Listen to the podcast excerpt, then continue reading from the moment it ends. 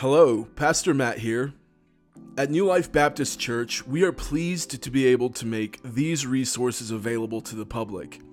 Our desire is that these online resources or any other resources you find online would never be used to replace you joyfully belonging to a local church body, but rather that they would be supplemental for your walk with Christ. I pray that through this sermon, the word of the living God would stir your affections for Christ, strengthen your commitment to Him, and broaden your understanding of who He is. Today we are in 2 John. Uh, so if you would, go ahead and stand with us as we read God's Word. This is the word of the living God. The elder to the elect lady and her children, whom I love in truth, and not only I, but also all who know the truth, because of the truth that abides in us and will be with us forever. Grace, mercy, and peace will be with us from God the Father and from Jesus Christ, the Father's Son, in truth and love. I rejoiced greatly to find some of your children walking in the truth just as we were commanded by the Father. And now I ask you, dear lady, not as though I were writing you a new commandment, but the, the one that we had from the beginning, that we love one another. And this is love, that we walk according to his commandments. This is the commandment, just as you have heard from the beginning, so that you should walk in it. For many deceivers have gone out into the world, those who do not confess the coming of Jesus Christ in the flesh. Such a one is the deceiver and the antichrist. Watch yourselves so that you may not lose what we have worked for, but may win a full reward. Everyone who goes on ahead and does not abide in the teaching of Christ does not have God. Whoever abides in the teaching has both the Father and the Son. If anyone comes to you and does not bring this teaching, do not receive him into your house or give him any greeting. For whoever greets him takes part in his wicked works. Though I have much to write to you, I would rather not use paper and ink. Instead, I hope to come to you and talk face to face so that our joy may be complete. The children of your elect sister greet you. Let's pray. Sovereign God, as we come before you yet again this morning, we ask now that you would speak to us through your word. We have spent the morning speaking to you in prayer and speaking to you in song. Now we ask that you would speak to us through your word. Father, please illuminate this word to our minds and to our hearts that we might understand it and joyfully apply it to our lives. We pray this in the name of Jesus. Amen. You can be seated. So, as we read through that, undoubtedly, a lot of what John is writing sounds very familiar, sounds a lot like First John.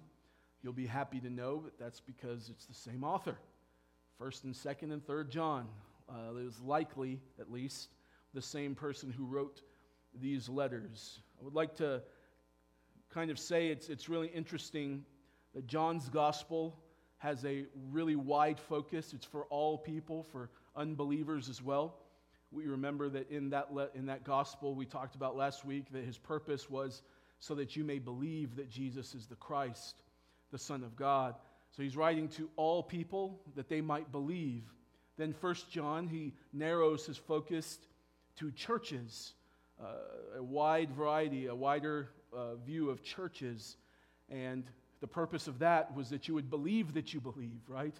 That you would believe that you have eternal life, that you would know that you have eternal life. Now he's narrowed his focus even more to a specific church. How do I know that? Where do I get that from? When we look at our text here, he identifies himself as the elder to the elect lady and her children. The elect lady, this is a this is this terminology here is, is definitely widely debated uh, because it's not entirely clear who he's referring to. Um, I believe that this is just a way of saying to this church and the members of this church. Why is that?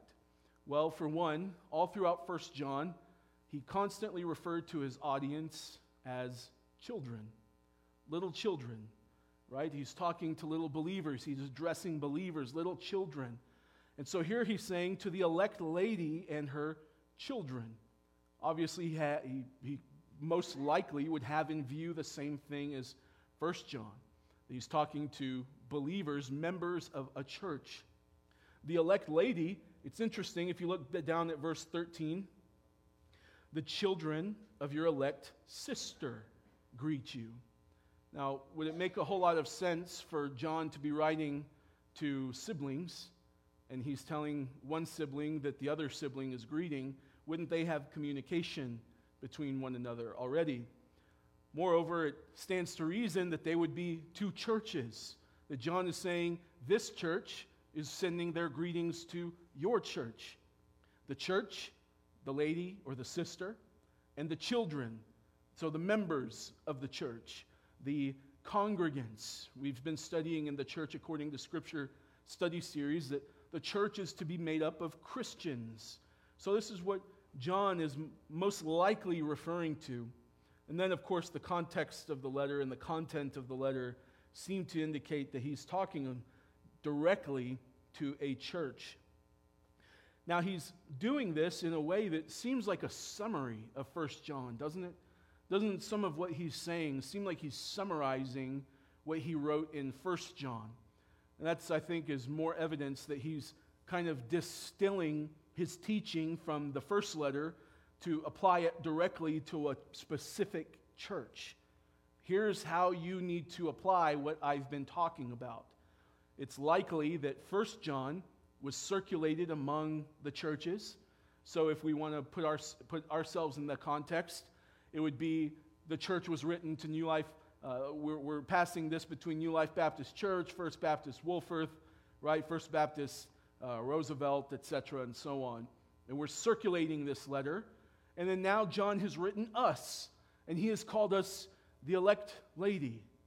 I bet you've never thought of our church in those terms, have you? Where do you go to church? The elect lady, of course. The elect lady. And it seems he's distilling and summarizing for the purpose of emphasizing parts of his teaching. You see, we spoke at length in 1 John about loving one another, didn't we? Somebody told me the other day, you've been saying this so much you would think we would get it by now. And that's, be, that's because John is just hammering this home, hammering home love, love, love, love one another, love one another, love one another. And what's the command that he gives here again? Love one another. It's like, geez, John, I get it. Love one another. And yet, how often do we still not do it? Right? It's because we're human, aren't we? We are so incredibly flawed. But when we have moments to be able to show our love for one another, what a joy it is for Christians to do it, isn't it? It's a joy to be able to show our love for one another. But because of that, we could be prone to misapply our love. We could be prone to misapply the command to love one another. We live in a culture and in a time where I don't have to explain this to you. You know very well that love is not really love anymore. People say you need to be more loving. Really, what they mean is you just need to be nice. Niceness has replaced love. That's not to say that love is mean. That's not to say that we don't want to be nice. But how often it is seen that in the name of being nice, we all together skip over being loving. Why? Because sometimes when you love someone, it cuts, doesn't it? And cutting is not nice, and saying the truth to somebody isn't viewed as nice. And we see that at the end of this little letter. It's not exactly a nice thing to not greet someone, is it? It's not exactly nice. And so John is teaching us something of how to specifically apply the love that he's taught us, but not just love, also truth. So let's get into our text here. We've covered who the audience is. The audience is likely a specific church body. And then he brings in this familiar theme. I love this in, uh, right at the beginning of verse 1 Whom I love in truth. Not just that I love, but who I love in truth. But not only I, also all who know the truth. Why? Because of the truth that abides in us and will be with us forever. John confesses his love for this church, but not just his love, but also the love of all believers. That all believers love these other believers. You remember in 1 John chapter 5, he spoke of that. That everyone who has been born of God loves other people who have been born of God. We love other Christian brothers and sisters. We love them. Why?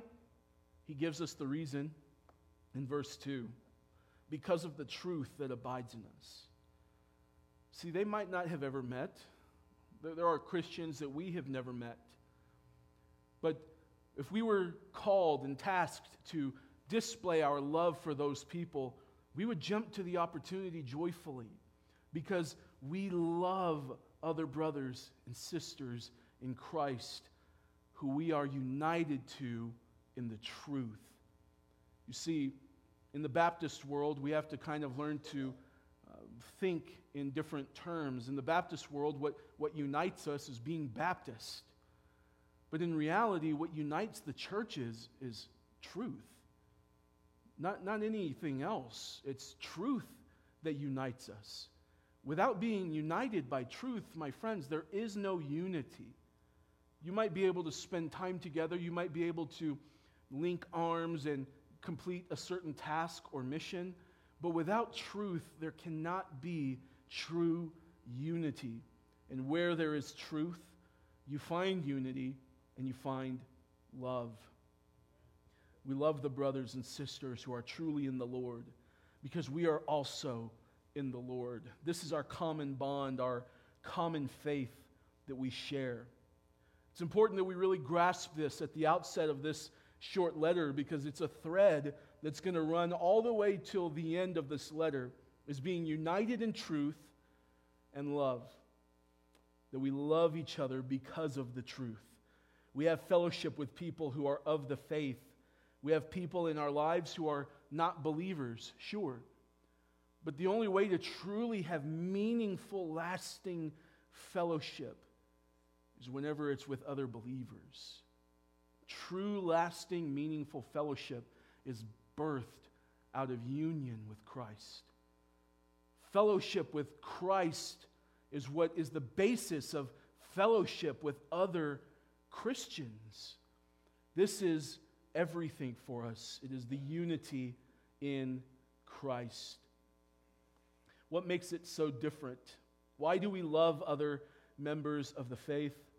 Once again, verse 2 because of the truth that abides in us, and it will be with us forever. You see, there are people who will unite today under the banner of what they would call the truth. It is common cultural knowledge, uh, uh, some, some uh, social activism right? Some sort of social justice campaign, but it will not endure forever if it is not built on the truth. Do you understand? Only the truth lasts forever. So we can get excited and rah rah about all of these other types of campaigns, and we see that happening in our world. But when they're not founded in truth, eventually they're going to fade away and they will crumble. It's only a matter of time. Jesus said, Those who obey my teachings are like somebody who built their house on the what? The rock. All of the ground is sinking sand, isn't it? Might stand for a time. These campaigns that we see today will stand for a time. But eventually, the wind and the waves of time will eventually come and sweep over them, and it will only be truth that will be standing. We're going to look at, throughout this time together, we're going to see these different characteristics of walking in truth and then characteristics of characteristics of walking according to deception. Look at verse 4 with me. I rejoiced greatly to find some of your children walking in the truth, just as we were commanded by the Father. This is why he calls these believers his children. He's so full of joy to see them walking in the truth. He's full of joy to see that they are being obedient to the Lord. There are always some among us who are not walking in truth, though, isn't there? Notice what John says. I rejoiced greatly to find some of your children. What a sad word that is there. Some of your children, not all, but some of the members were walking in truth. There's an implication here that some of them were not, and some of them were. Not all of them were holding fast to the word of truth and obeying the Father. As we learned back in 1 John, there was a large group of people who left the church, right?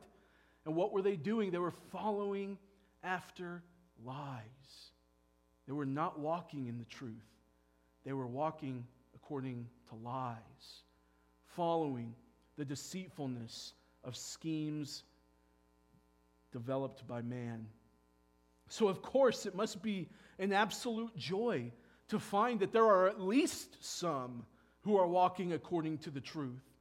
Yes, it would be much better if it were all walking according to the truth.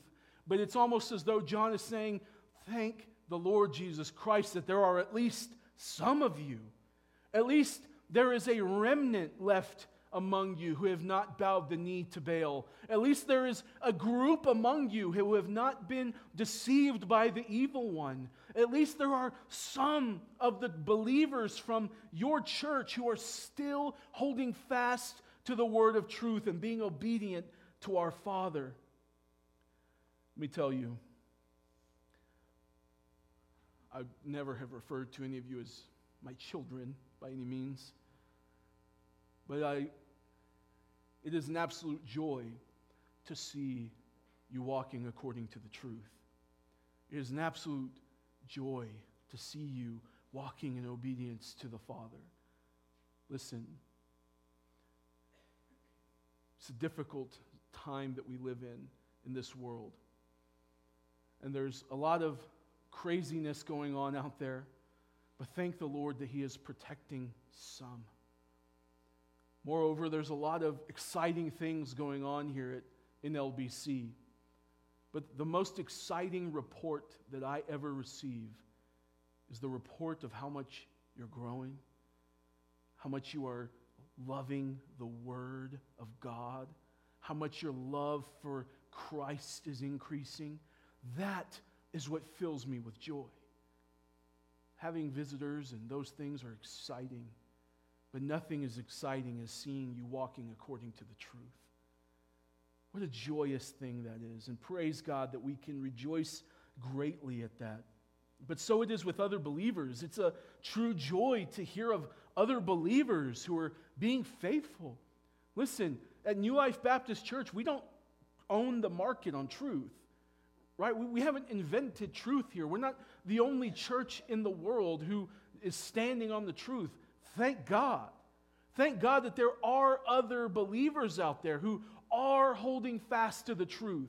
They are standing in the Word of God. They are walking according to the truth. They are being obedient to the Word of God. And you know what? When we hear reports of that, it causes us to rejoice greatly. Thank God there's other believers out there. Praise the Lord. The gospel is going forth no matter what the culture is doing, no matter what legislation is being passed. Thank the Lord, the gospel is never bound, right?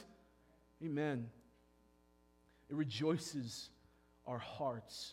There are so many stories of people who are deconstructing their faith and walking away from the church and falling away into sin. But thank God that we can rejoice over some. Look at verse 5. And now I ask you, dear lady, not as though I were writing you a new commandment, but the one that we have had from the beginning, that we love one another. We've heard this a hundred times in 1 John. Verse, or chapter 3, verse 11 from 1 John. For this is the message that you have heard from the beginning, that we should love one another. There's nothing complicated about that, is there? That we should love one another. What is our command? It's not a new one, John is saying. I'm not writing you a new command, I'm reminding you of an, the old one. Love one another, be loving to each other. We prove to be our disciples in the way that we love each other, Jesus said. But remember, this all springs forth from within us when we have the truth abiding in us. God is truth, God is also love. Do you see how these things go hand in hand? True love is founded on the truth. Real love is built on the truth. It doesn't, it's not built on lies. It doesn't celebrate a lie. This is so timely for us, church, because everywhere you turn, it is so loving to celebrate people who are dead in their sin, who are coming out as sinful people. And we celebrate that. We say, Yeah, how good of you, how brave you are to come out. That's not loving, church. It's not loving to say, Keep sinning, keep breaking God's law. You're doing a great job the way that you're breaking God's law. That's a terrible thing. That's the exact opposite of love. That's hateful. It's hateful to cheer someone on on their way to hell. And by all means, we don't look at people who are in sin and say, Ah, you sinner. Look at you, you're such a sinner. No, we plead with people that they would turn from their sin. We plead with people on, with the gospel that there is hope for you yet, that you can be freed from your sin, your bondage to sin. If you would repent and put your faith in Christ, He bore your sin. We don't despise people who are living in sin. We despise their chains. We despise absolutely the lifestyle because Christ despises it. But we plead with all that they would turn, that some might be saved, that we would be able to walk in truth together. Why? Because we love one another, because we're loving. We will always be looked at as hateful and intolerant and bigotous, like we're, we're bigots.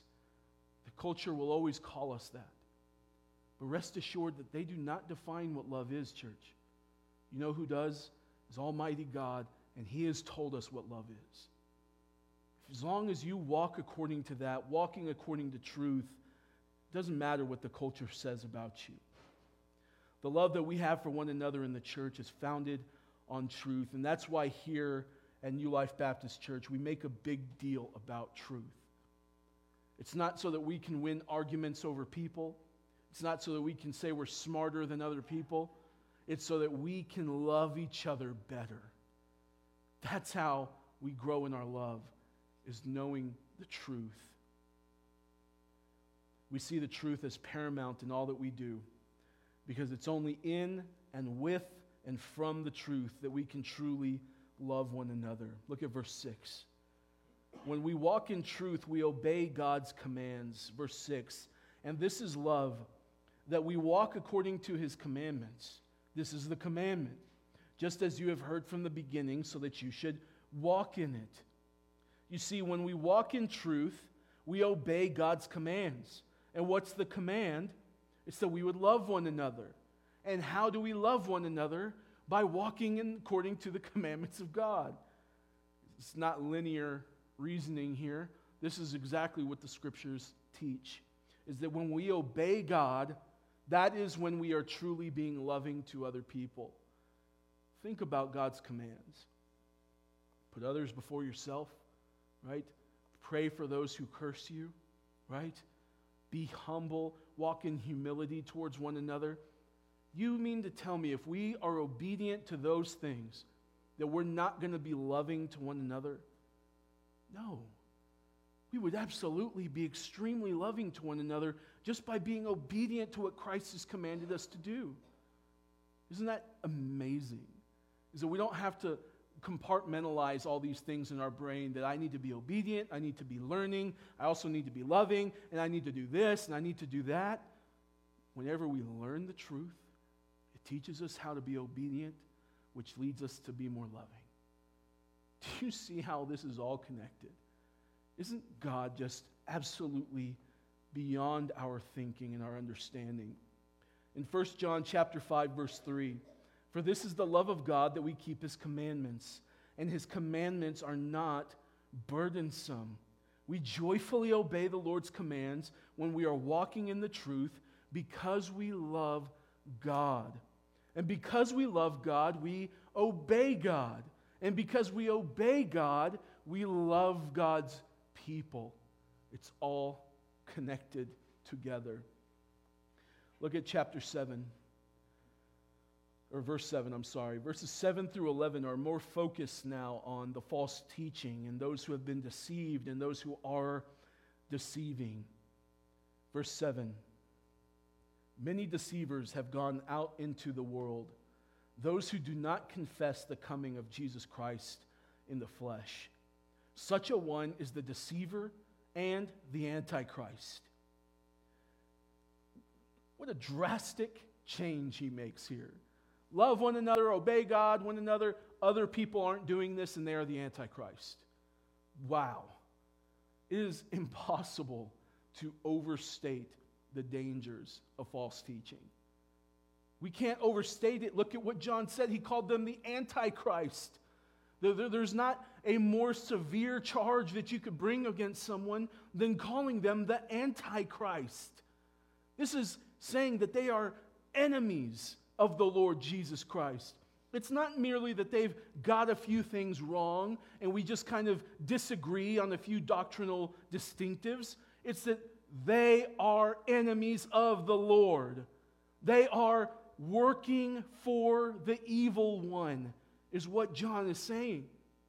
You see, how many times do we, we want to give people the benefit of the doubt, don't we? Because false teaching is always presented in such a nice man. The preacher's charismatic. Look at how fired up he gets the room. Look at how many people are there to listen. Look at how cool the stage looks. Look at how many books he's written. He's been on the bestseller list. There's no way this guy's a false teacher. As we've said over and over and over again, false teaching is never presented to you as false teaching. It's never presented to you that way, is it? It comes to you as a sheep. It looks like another believer, but inside there is a ravenous wolf. Deceivers have always turned periods, clear statements that God has made, into question marks. That's what Dr. Lawson said. They turn periods into question marks. And is this not exactly what the enemy did in the garden? Did God really say? Oh, God said, period. And here comes the evil one. Did God really say that that's how it needs to be? Did, did God, does God really expect you to take it that seriously? Does God really want you to, to just think about Him all the time and be that obedient? Does God really care what music you listen to? Does God really care what books you read? Does God really? Yes, absolutely. He has set forth a command with a period at the end, not a question mark, not a comma if you would like to do this. He has set forth a clear command for us to obey, and it's an emphatic statement. You see, here at this time, in John's time, Jesus Christ came in the flesh, is what the scriptures say, period. And these deceivers were saying, Did God really come in the flesh? They were making people question what was solid rock truth. It would be the equivalent of me making you question whether or not you were really sitting in a chair. No, that's a ladder. That's a ladder, I promise you, it's a ladder. Is it really a chair? How can you know what a chair is? And you see, there's, if I had never come and, and made up all of these crazy ideas and, and given you all these confusing statements, you'd have no problem believing that you're sitting in a chair because you're sitting in a chair. But along come the deceivers, and they are everywhere today, church. In the internet age, it is very easy to access false teaching. But not just to access it, it's available, it's being pushed into your face. It's being, here it is. Even in the Bible app, of all places, the Bible app on your phone, false teaching aplenty. You go to a Christian bookstore, Mardel. man, if there should ever be a safe haven, it's the Christian bookstore. As soon as you walk in, you are inundated with so much false teaching. How can you identify false teaching? It makes the faith about you instead of Jesus. It's all about you, your purpose, your goals, your kingdom coming to the earth, not Jesus's. It's about what Jesus can get you, not what Jesus has done, not who he is. I'll admit that was a rabbit trail. But to lie about the person and work of Jesus Christ is to do the work of Satan himself. And rest assured that we have nothing in common with these types of people. Hear the word of God today. We do not have any unity with false teaching, with false teachers. This is what John is clearly saying. Many deceivers have gone out into the world. Those who do not co- confess the coming of Jesus Christ in the flesh, such a one is the deceiver and the antichrist. Not your buddy, not your friend. They are the deceiver and they are the antichrist. And it's because of how dangerous this is that John says in verse 8, look at it with me, watch yourselves. Why? So that you may not lose what we have worked for, but may win a full reward. When we walk in truth, we are on guard. There are three commands in this very short letter, and this is command number one watch yourself, be on guard, be vigilant, do not be haphazard, don't be flippant, don't be loose with the truths of God. Listen, you believe, believing the truth about God is every bit as important as me teaching the truth about God. You believing the truth about God is as important as me teaching the truth about God. You don't want to go and seek out for yourself lies that feel good and sound good because you will be held accountable to these things. This is what John is saying. Watch yourselves, or else you will lose what we have worked for. In the faith, we are promised that there will be rewards for our labor that is done in the name of the Lord when we cross over into glory. What John is saying here is if you don't watch yourself, you can lose those rewards. This isn't losing your salvation, but this is losing the rewards that you will be presented with by our King when we cross over into glory. Watch yourself. Don't just listen to anything. Don't just read whatever. Don't just repeat whatever. Watch yourself. Verse 9. Everyone who goes on ahead and does not abide in the teaching of Christ does not have God. Everyone who goes on ahead and does not abide in the teaching of Christ does not have God. When you outgrow Christ, you lose God. When you outgrow Christ, you lose God. What do I mean by that? There were some at the time here who claimed to have been so enlightened that they didn't need your run of the mill type of teaching. They were enlightened. They were super Gnostics. They, they were risen above. They were ultra enlightened. And so they didn't need the basic teachings of the faith anymore because they have surpassed them now. What does John say? But if you go on ahead and you don't abide in the teaching of Christ, you don't have God. Why would he say that? Because they were saying that they could have a relationship with God without Jesus. That you don't need Jesus. There's this God force in the universe. And it's the same thing today. There's a person, his name was Carl Lentz. He was a popular rock star preacher from Hillsong. He was on the Oprah show one time and she was asking him because she hates Jesus.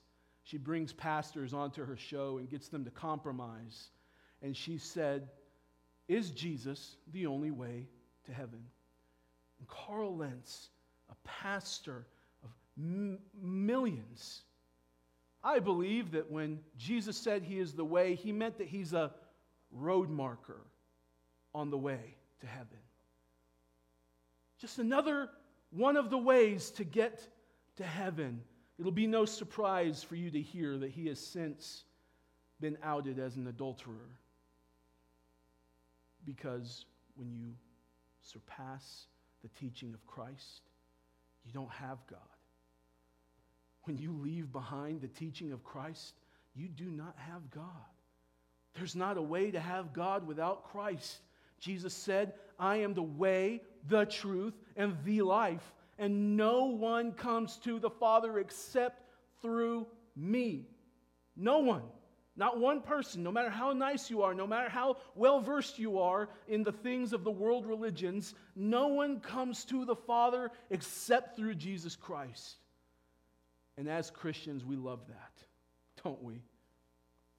Verse, the second half of verse 9. But whoever abides in this teaching has both the Father and the Son. By contrast, when we do abide in the teachings of Christ, we have both the Son and the Father. We have a relationship with the triune God. This again is why we do expository preaching here. We want to teach and preach everything the Bible says about God and sin and salvation. We want to teach and preach and believe the truth about who Jesus is and what he has done, not to win arguments, but so that some might be saved. And so that you and I can grow in the knowledge of God. There will always be different cultural trends that are perverting the truth about Jesus. They are antichrist. They are the works of Satan himself. We want to stay in the old, conservative, orthodox views of Scripture. We don't want the trends. We don't want the latest, greatest. We want the good old stuff, don't we? What do they say? Oldie but goodie. That's the type of teaching we want, is the oldies but goodies. Why? Because they stand the test of time, because everything else will pass away. The flower fades, the grass withers, but the word of our God stands forever. Praise God. Verses 10 through 11 when we walk in truth, we do not have fellowship with deceivers. Listen to this. If anyone comes to you and does not bring this teaching, do not receive him into your house or give him any greeting. Why? For whoever greets him takes part in his wicked works. This is a clear, concise command. Anyone, anyone, anyone who brings you a different teaching and tries to tell you something wrong about Jesus Christ, don't even greet him, John said. Don't even greet him. What does that mean? Don't say hi to him. Don't even accept him into your home. Don't say, Yes, I have a moment to hear about our Lord Jesus Christ, the one that you do not know but I do. Do not receive them into your home. Don't be one with them. Do not be joined with them. Do not have fellowship with them. Because when you do, you take part in their wicked deeds. What a severe charge that is. Here we thought we were just listening to music. Here we thought We were just hearing an encouraging word on YouTube. But what does John say? Watch yourself. Don't accept these people who teach the lies about Jesus. Because when you do, you're taking part in what they are doing. Do you understand how serious this is, church? So, when we said several weeks or months ago now that there would be certain churches that we would not sing their music, this is exactly why. Because we do not want to take part in their wickedness, in their wrong teaching about who Jesus is. We want to be surrounded by the truth. The truth protects us, the truth keeps us safe, the truth leads us to Christ, the truth leads us to heaven, the truth keeps us free from sin, the truth keeps us free from bondage. We want to know the truth. And we want to sing the truth. We want to preach the truth. We want to teach the truth. That's what we want to be all about here.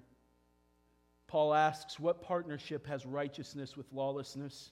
What fellowship does the light have with darkness? That's 2 Corinthians 6.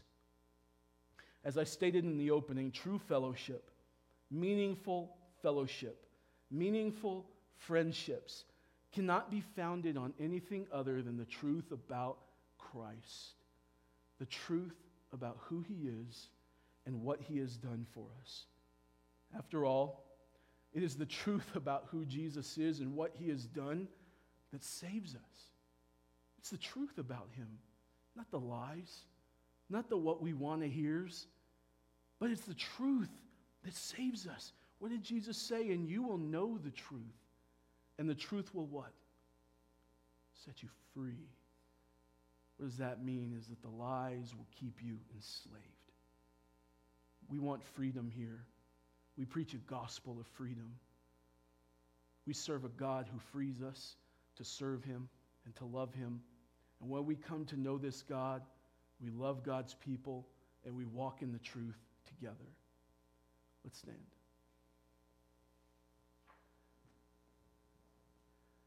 Without Christ, there is no uh, Christianity, there is no church, and there is no life. So let us every day commit ourselves anew to walking in the truth and watch ourselves. We're going to sing a hymn and we'll pray and be dismissed.